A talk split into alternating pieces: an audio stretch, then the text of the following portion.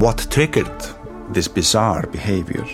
Journey into the cold heart of Northern Darkness with Nordic Crimes. That case uh, became like a scene from a horror movie. A new true crime documentary series that chilled the bone. The hunger for killing is increasing in the course of these homicides. Listen on Apple Podcasts, Spotify, or wherever you get your podcasts. Nordic Crimes is a part of the ACAST family. Everyone knows therapy is great for solving problems, but getting therapy has its own problems too, like finding the right therapist, fitting into their schedule, and of course, the cost. Well, BetterHelp can solve those problems. It's totally online and built around your schedule. It's surprisingly affordable too. Connect with a credentialed therapist by phone, video, or online chat, all from the comfort of your home. Visit betterhelp.com to learn more and save 10% on your first month. That's BetterHelp, H E L P. A lot can happen in three years, like a chatbot may be your new best friend. But what won't change? Needing health insurance. United Healthcare Tri Term Medical Plans, underwritten by Golden Rule Insurance Company, offer flexible, budget friendly coverage that lasts nearly three years in some states. Learn more at uh1.com. Hello, this is a call from Temujin Kensu. A prisoner at the Michigan Department of Corrections, Macomb facility. To accept this call, press 0. To refuse this call, thank you for using GTL. Hey, good day, my awesome Aussie.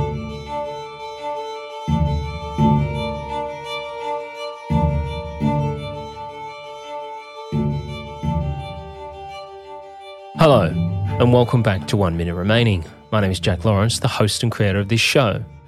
In 1987, a man by the name of Temujin Kensu was convicted for the murder of Scott Macklem. A crime that happened over 400 miles away from where dozens of witnesses would place him. Nonetheless, the prosecutors would manage to convince a jury that Temujin would pull off the impossible. Since his conviction, not only has a jailhouse snitch come forward to recant his testimony and admit to lying on the stand to try and get himself freed, but in fact, a federal judge would overturn Temujin's sentence. Yet, he remains incarcerated today.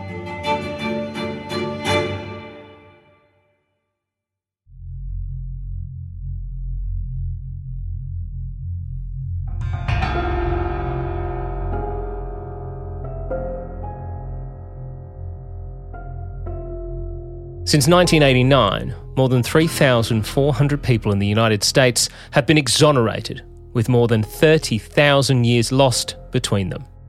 And in 2022, 248 people were freed from US prisons after being wrongfully convicted. It happened so quick. Like the moment she died, I went, sh- I got locked straight up for it. Griffin was a first time father, convicted to a life sentence on murder charges for a crime he's always maintained he didn't commit. How many years did you spend in prison?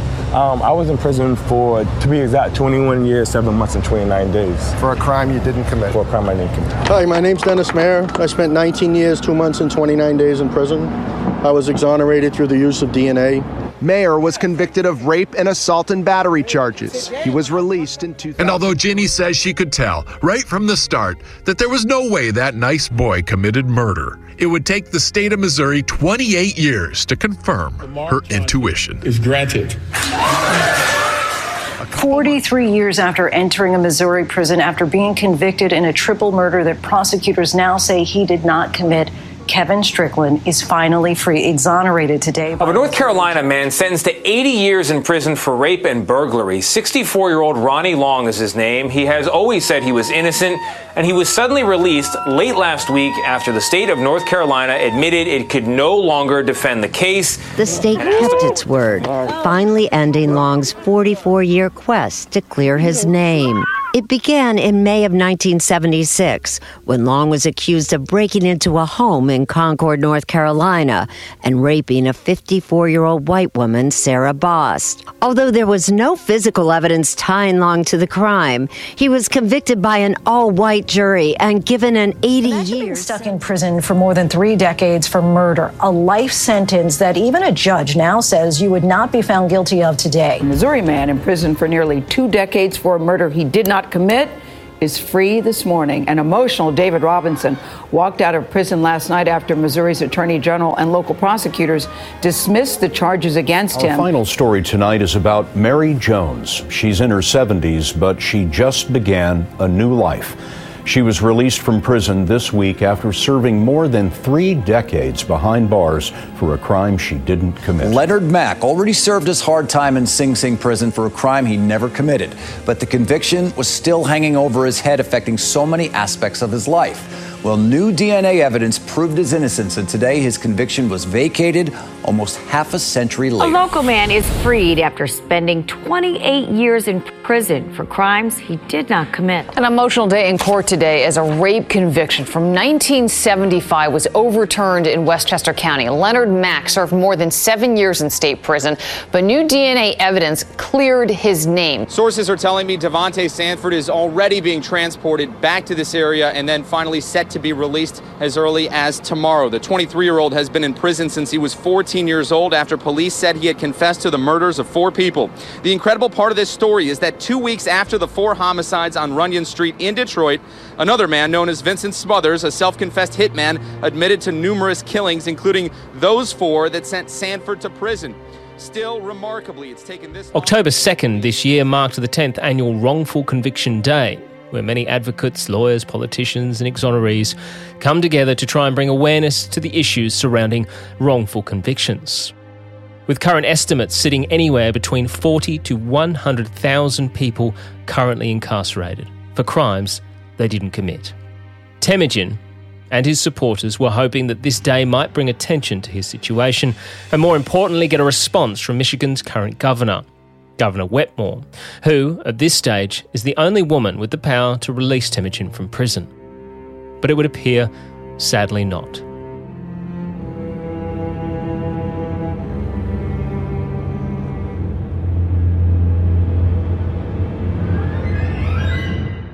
Your ears must be burning. I was only just talking about you, sir.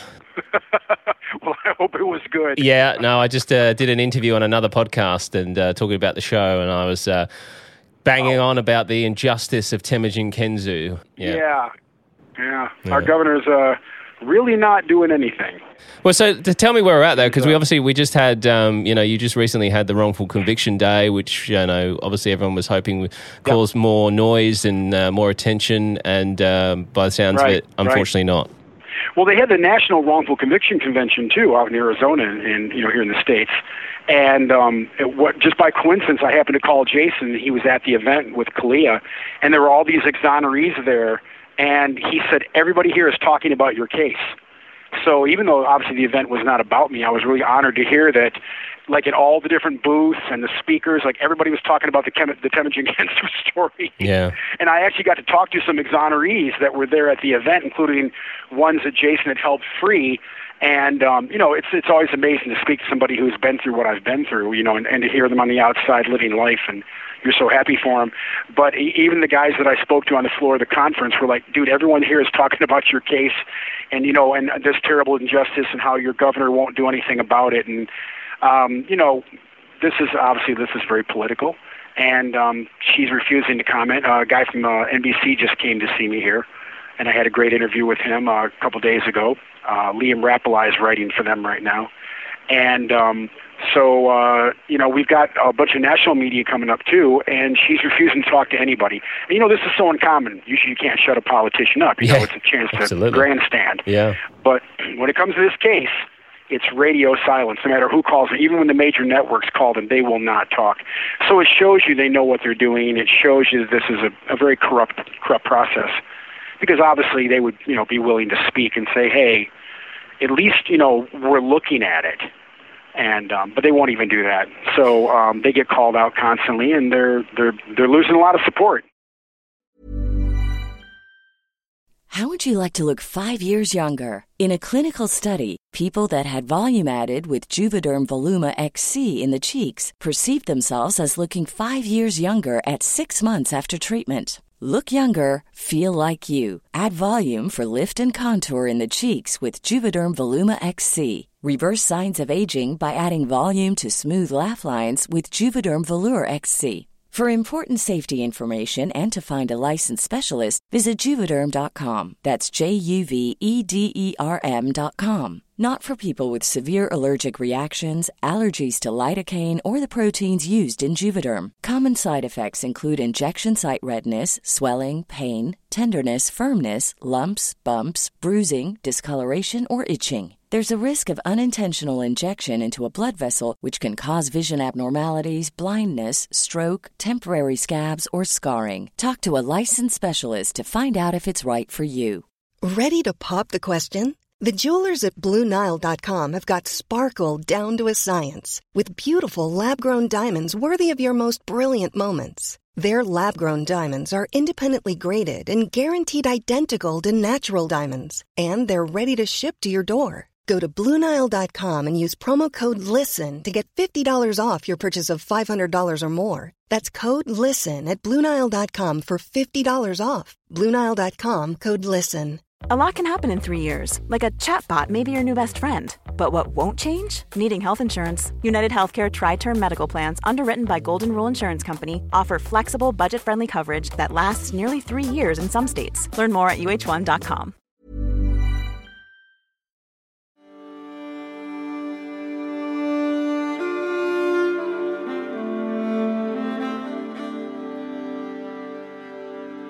One thing that struck me since starting this project about many of the people that I talk with that are incarcerated is their kindness and focus towards helping others, while they themselves are in the worst situations they could be.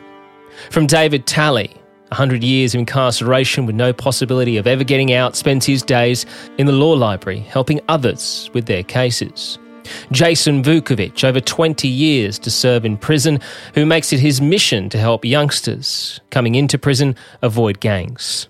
Tony Duke, life without the possibility of parole, becomes a minister to lead the church in his prison and help others around him. And many others that I speak with that have not yet been on the show, doing a host of different things from growing fruit and vegetables for external charities to training service dogs for people in need. So many of these men and women all say that they want to give back. And Temujin Kensu is by no means any different, as he tells me about a new charity that he's starting involving his three biggest loves his wife, puppies, and helping others. You know, we started the puppy project for that now. Did Paul tell you about that? No, I know I don't know about this, no. Okay. Well, so uh, I don't know. We don't have a lot of time, but I had a friend of mine who was wrongfully uh, uh, incarcerated, Larry uh, Smith. It's a reunion with family Larry Smith has dreamed of since he was 18 years old, back when he was sentenced to life without parole following first degree murder and felony firearm convictions. Oh, that's right. Y'all see it? Y'all see it? You got your dad. Reporter Kim Craig, there as Larry, now 45, finally got the chance to talk about injustice he's suffered since March of 19. 1994. Detroit police had claimed he was behind a shooting murder on Annabelle, despite lack of witness testimony and forensic evidence. Prosecutors back then, instead, relying on a later discredited jail informant who said Larry confessed to him.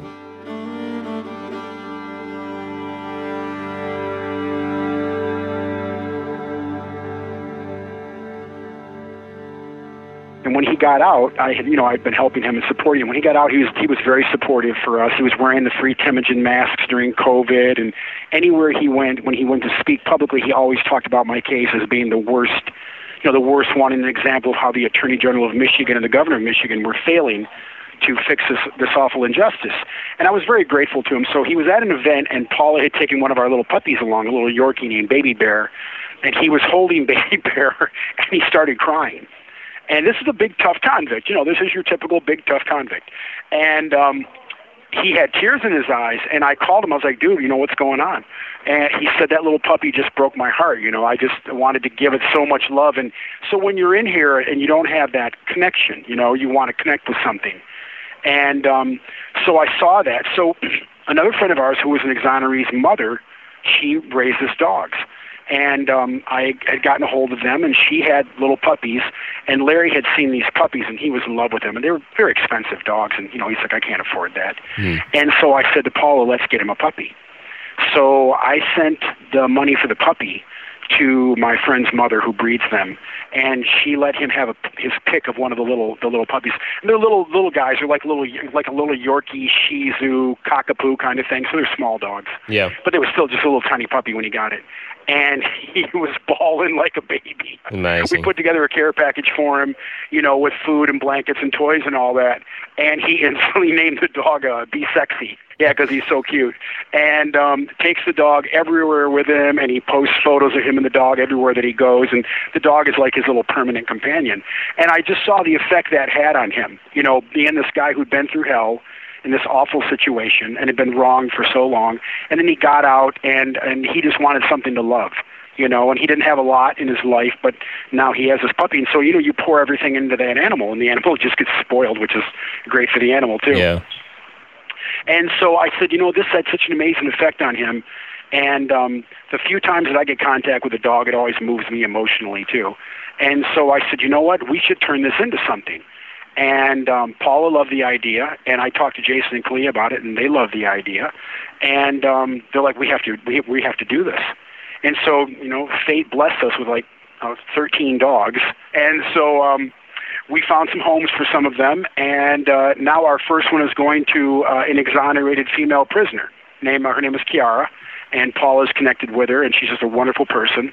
And so she'll be getting uh, the first official puppy from the Kensus Canines.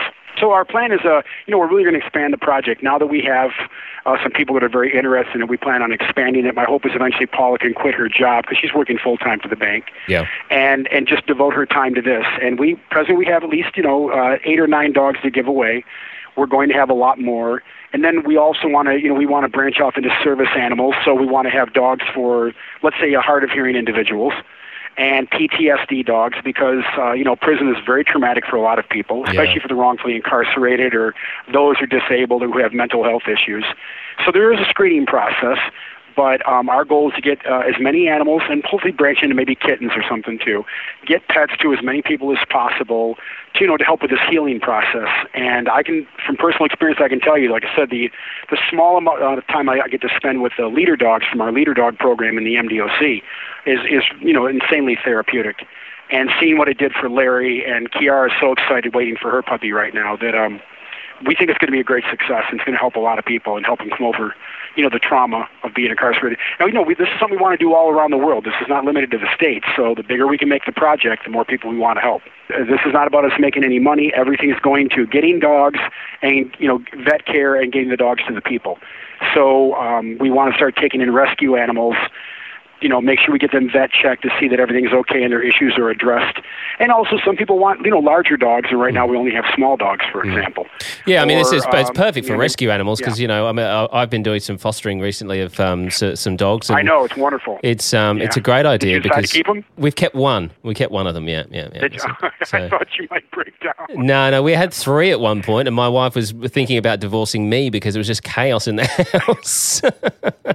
I can't imagine what what your lovely other half goes through with thirteen of them.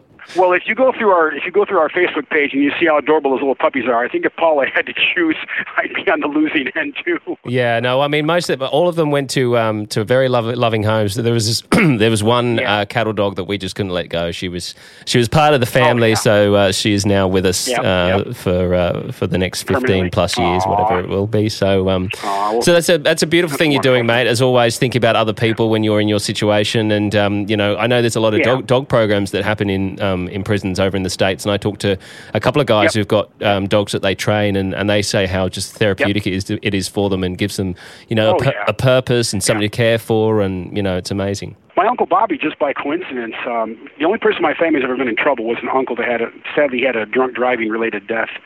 And um, he was actually the head of the dog program at the Coldwater facility when it first began in the MDOC over 20 years ago. And uh, just by chance, he became the leader of the program. That dog, that program was for greyhounds, the racing greyhounds, Yeah, which right. you know they used to destroy Yeah. after their racing careers were over, which is horrible. Yeah. And the MDOC agreed to start um, fostering the greyhounds, and so they started with that program. Now, some prisons in Michigan have rescue dogs. Uh, unfortunately, this facility won't allow rescue dogs. So we have a leader dog program, but it's very limited. I think there are about seven or eight dogs on the compound right now. It's it's it's terrible because you have hundreds of prisoners that would love to be involved in helping these animals. Sure. And our present director Heidi Washington, you know, she will not expand these programs. And so you have uh, homes literally for thousands of animals right now available, and inmates that would love to take care of these these guys and girls. And um, she just has no interest in, in in well, she's pretty much eliminated all of our programming, so she has no interest in expanding that program either. Sounds like Even someone who's someone who's in, that have had into it- someone's into punishment, not uh, rehabilitation. Yeah, she since she came in in 2015, she's taken away musical equipment, hobby craft, personal clothing, most of our jobs, all of our sports. Yeah, her mindset has been take, take, take, and so it's caused a massive increase in drug use, gang activity, theft, and violence, even homicides in the MDOC because if prisoners were idle in large numbers, uh, eventually they're going to start engaging in, you know, other activities for quotation marks entertainment, if you want to call it that. And since we lost all the beneficial things that we had, she's made it impossible to get books. You know, they they they ban 90% of our mail, or they find insane reasons to censor things that have nothing to do with security. It's just to beat us down and beat us down and beat us down. I mean, to the point where she wouldn't even let me wear a suit for my wedding. When I was married to Amiko, my prior wife, um, in 2001, I was allowed to wear priest robes to my wedding because I was, you know, still handling the Buddhist services at that time, and my wife was allowed to do the same. And at this wedding, Paula wore a beautiful wedding dress, and I had to wear prison blues because she thinks it's funny to demean us like that. So she actually wrote a memorandum saying that that the inmate uh, prisoner could no longer wear something nice for their wedding. So if you marry a female prisoner, you can come in in a suit, and she has to wear prison blues. And when I wore, married Paula, she came in in a beautiful wedding dress, and I had to wear prison blues. So there, I mean, that has nothing to do with custody and security. That's just that's just to dehumanize us, and that's been Heidi's agenda since she came in. Actually, they should call her Horrible Heidi. That's her nickname in the MDOC. But see, this is the thing. It's like you know, I just I just don't understand why you wouldn't want to create uh, an environment where people want to do better. People want to, you know. Oh, sure. So so you say, okay, we're going to bring this dog program in, but as soon as you mess up, the dogs are gone, and it's like, okay, so everyone will Right, be, exactly. behave, Yeah, and yeah. you know, we're, we're going to give you this, but as long as you know, as long as we don't get no trouble, if there's any issues, it's going to be gone. It's a reward based system where people start to do better and change themselves because they're Exactly. given things to do. You know, you look at other countries. I think it's Sweden where they say, you know, this is the punishment is being locked up in this place. Okay, so when they come here, Exactly, yeah. That's When they- exactly the mindset over there. Yeah, Yeah, but then Europe, the- uh, all through Europe, Germany, Finland, Sweden, Norway, Denmark, um, and there's some phenomenal programs online you can watch with interviews with the wardens from those countries that say the punishment is being locked up. Our job now is to make you better when you leave. And 100%. Heidi's mindset from the moment she came in was to take the things we had that made us better and make us worse. So she's not given us one single thing since she's been in office, but she's taken 90% of what we had. She won't even give our visits back. You know, they, they restricted our visits massively and they blamed COVID, even though COVID had nothing to do with visiting restrictions. But then once COVID was over, and it's long over for us, um, she will not restore the visitation because that's how families unite and spend time together. You have one minute remaining. Sadly, this has been her agenda, and you know our governor is fully aware of this. Our our, our Mission Corrections Union has fought to get Heidi out of there. The families want her gone. The staff want her gone. Uh, but the governor, again, she refuses to take any action to correct this too. So she knows what's going on, and she knows about the murders and the drugs and things, but she won't get rid of Heidi or do anything to make things better. So it's been uh, six years of promises of better angels and no follow up. So the fight for Temujin Kensu's freedom continues. And as always, if you want to get involved, please make sure you check out the One Minute Remaining Facebook page for all the details on how you can get involved, as well as, of course, Temujin Kensu on social media, which is run by his wonderful other half. And I, of course, will keep you up to date with Temujin and his situation.